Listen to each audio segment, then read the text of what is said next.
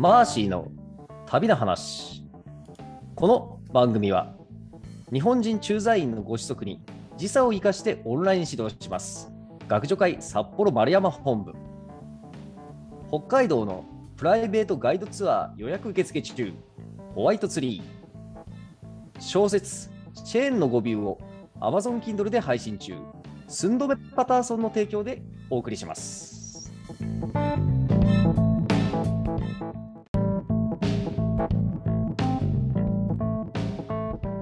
皆さん、こんにちは。ナビゲーターのくまです。マーシーの旅の話をリスターさんの視点でいろんな角度から切り込んで深掘りしていきたいと思います。マーシーさん、こんにちは。こんにちは。はい、それではこれまでのお話をおさらいします。はい。はい、2000年12月に札幌を出発し、日本縦断ヒッチハイク旅行を成し遂げたマーシーさんは、さらにそのままアジア横断旅行に出かけました。はい。はい、2001年の2月に、えー韓国に上陸し、そこからあ船で中国に渡り、さらに陸路でベトナム、そして同じく陸路でカンボジアに入国したマーシーさんが、カンボジアの首都であるプノンペンに滞在しつつ、えー前回はあカンボジアの印象や、あるいは虐殺博物館という大変衝撃的な施設を回ったお話を伺いました。はい。そうですね。えっ、と、はい、プノンペンで、まあ、うん可愛がってくれる旅の先輩がいたおかげで、えーうんプノンペンをですね、5日間ぐらい滞在しまして、はい。で、じゃあそろそろ次の場所に行こうかということで、えープノンペンから、えーシェムリアップっていう町へほ移動しました。う。はい。でシェムリアップっていうのはあのアンあのかの有名なアンコールワットがある町ですね、うーん。なるほど。だから大体ねカンカンボジアの観光はあの、えーとこのシェムリアップの方がメインですねうーん。でこっちの方があのタイの方に近いんで、うん。まあ例えばタイのバンコクに行って、えうん。1日2日だけシェムリアップのアンコールワットだけ見て帰るとかっていう人も多いですね、うんへーなるほどね。うん。うん。まあ、あとはそのカンボジアを旅行する人だったら、うん。まあ、大体このプノンペンとシェムリアップだけ行って終わるっていうのが多いですね、なるほど。この時はね、うん。うんうんうん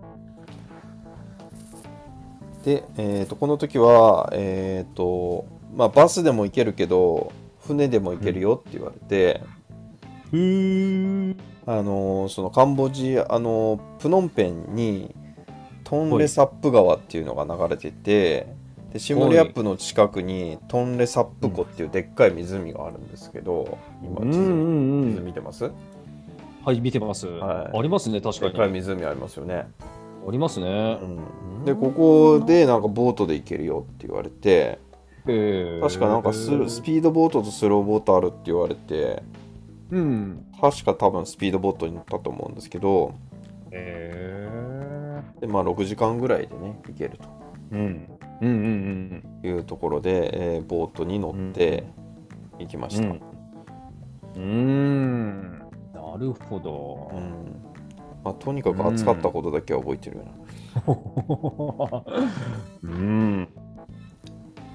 でえっ、とねここがねまた面白くてねシェムリアップっていうのはあの有名な日本人宿があるんですよ、うん。まあ日本人観光客日本人観光客っていうか日本人バックパッカーが結構うん。泊まる宿があってしかもね、うんここはね日本人宿もあり日本食レストランもあるといううん。ところで、で、カンボジアってあの物価がめっちゃ安いんですよ。うん。でだからあのその日本食レストランって普通海外の日本食レストランって普通のレストランの、普通のレストランというか地元のローカル食の2倍とか3倍の値段払わないと食べれないんですけど、はい、ここの日本食レストランは本当にめちゃくちゃ安かったんですよ、まあ、2ドル3ドル4ドルとかでご飯が食べられちゃう、うん。カレーライスとかうん。カツ丼とかうん。っていうのが食べられるので、もう毎日日本食食べてましたね。なるほど。あ、そうかそうか。日本食懐かしさに食べてたというよりは、もうお得だからと。そうお得もあるしまあ日本食まあやっぱり食べたくなるから。うん。あ、さすがにそろそろ久々に食べたいなというのもあるしと。そうああそう。そのなんだろうな。その食に対してなんだろう。その現地の食事とかが結構好きな人は別にそこまでストレス感じないですけど、うん。前言ったように僕の場合パクチー嫌いだったんで。パクチー嫌いで。地獄だったと言ってましたね。そう。しかもなんかベトナムよりカンボジアの方が美味しくなかったんですねご飯が。なんかぬるい全体的に、まあ屋台のご飯だけどね。うん。まあもちろんご飯はああの日本みたいなジャポニカ米じゃないし、うんうん。うん、なので全然カンボジアは食食事がまああのサンドイッチは美味しかったけど美味しくなかったから、うん。もうここでもう日本食食いまくりですね、なるほど。うん。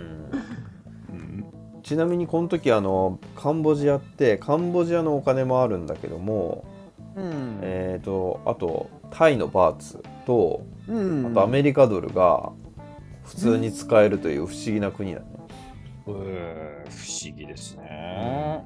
まあだからまうん。あその内戦がいっぱいあって自国通貨の価値がどんどん落ちてったから多分まあ変動するから他の通貨を使ってるっていう影響もあると思うんですけど。はい。なのでまあだから両替しないでもドルが使えたりとかっていうのはまあ便利っちゃ便利ね、うんうんまあ、場所によってはもうあのなんだろうカンボジアの通貨じゃなくてもドルとかじゃないとダメだよっていうところもあったりとかしたしね、うんうんうん。ううんんへえ。そう。で、あそうだそうだ。それで、えー、とアンコールワットに行くわけなんですけど、はい。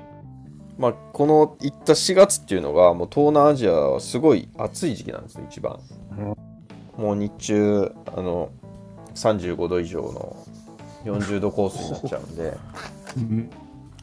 なのでそのアンコールワットは基本的に外なんで、もうエアコンもないし、暑いからあのこの時期だったらみんなあの早朝か夕方に行くんですよ、うん、なるほど。で。昼間はもうエアコンのある部屋でうん寝て我慢しろっていう感じですね。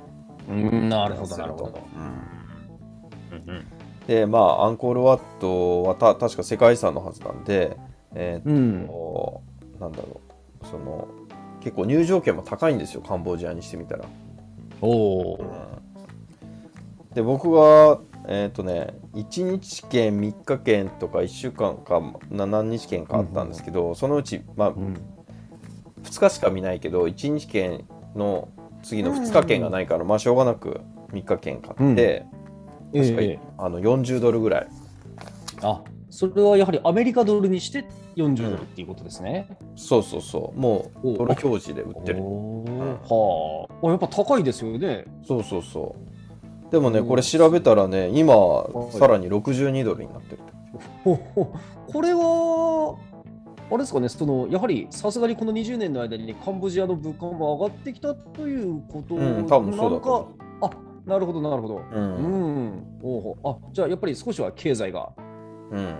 良くなってきてるんでしょうかね。まあ多分うん大体ええ日本以外は右肩上がりだから上がりっていうか大あ体何パーセントか成長してるから あその年年間1%でも20年だったら、ううんん。物価は上がってるはずそうですよね。うんうん。日本以外は。うん、そうでえっ、とアンコールワットに行くんですけどまあ宿から歩いて行ける距離ではないのでうん。で宿でバイクタクシーを手配してくれてうん。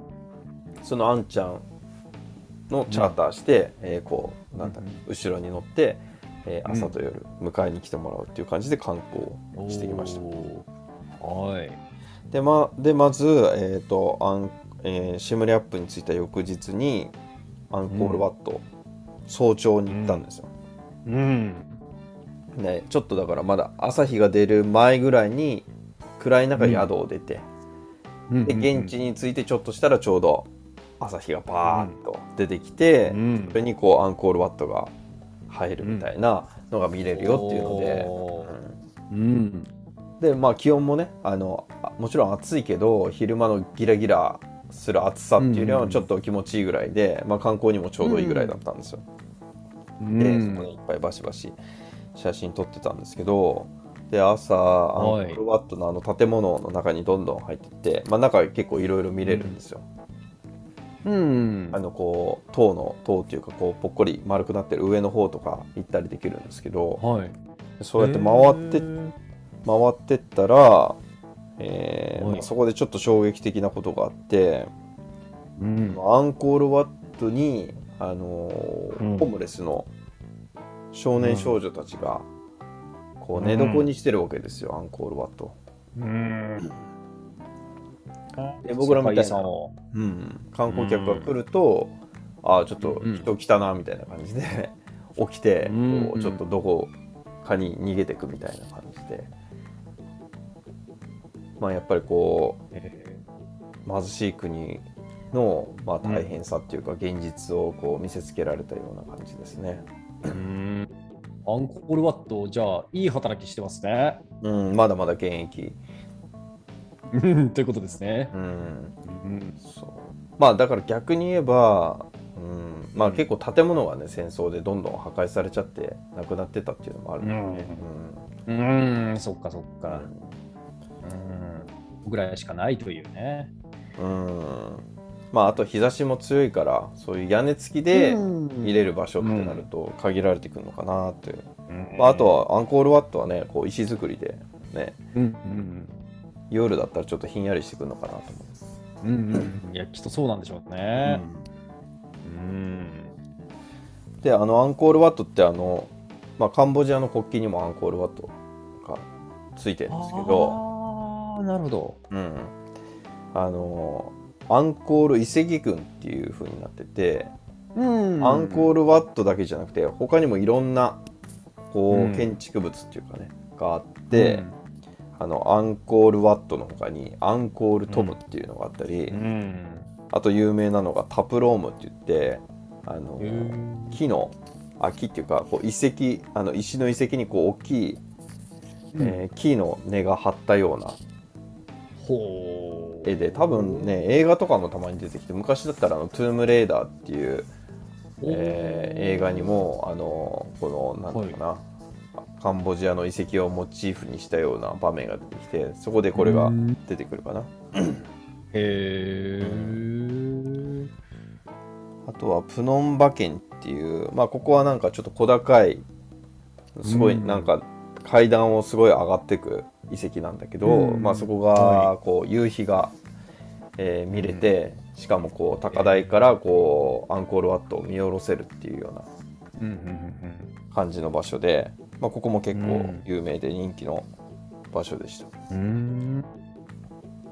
でまあそれを2日間かけてかなアンコールワット行ってうんうん。まあ、朝行ってまた帰ってきて夕方行ってで今度次の日は朝じゃなくて昼間見に行ったのか、昼間の、まあ、方がなんか朝早く起きするのめんどくさいなと思って昼間見に行ったんですけど、うん、まあめちゃくちゃ暑かったですね。あーとにかく暑いんですね。うん。そう。まあでも、うん、なんだろう事前に自分がちゃんとそのうんカンボジアの歴史とかあカンボジアの歴史もあるけど、そのアンコールワットの歴史とかをうんうん。ちゃんと予習してなかったんで、うん。そんなに感動はなかったですね。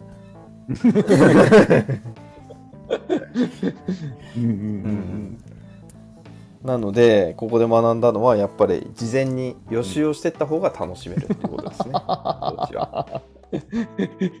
ということを事後に学んだということですそうね。そう、まあ、自分で学ぶかあるいはちゃんとね現地ガイドを雇って、うんまあ、僕みたいにガイドをしてたりとかね、そういう人の話を聞くと、うん。やっぱそこの情景とかがリアルに見えるんで、うん。まあ、その表面だけをさらっと見るわけじゃなくてやっぱその裏に潜んでるストーリーをうん。ね見る観光がいいなぁと、うん。うん今は思ってますね。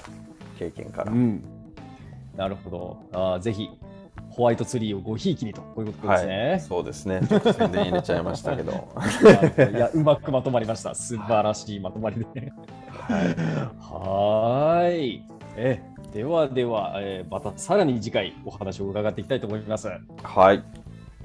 はい、ありがとうございました。ありがとうございました。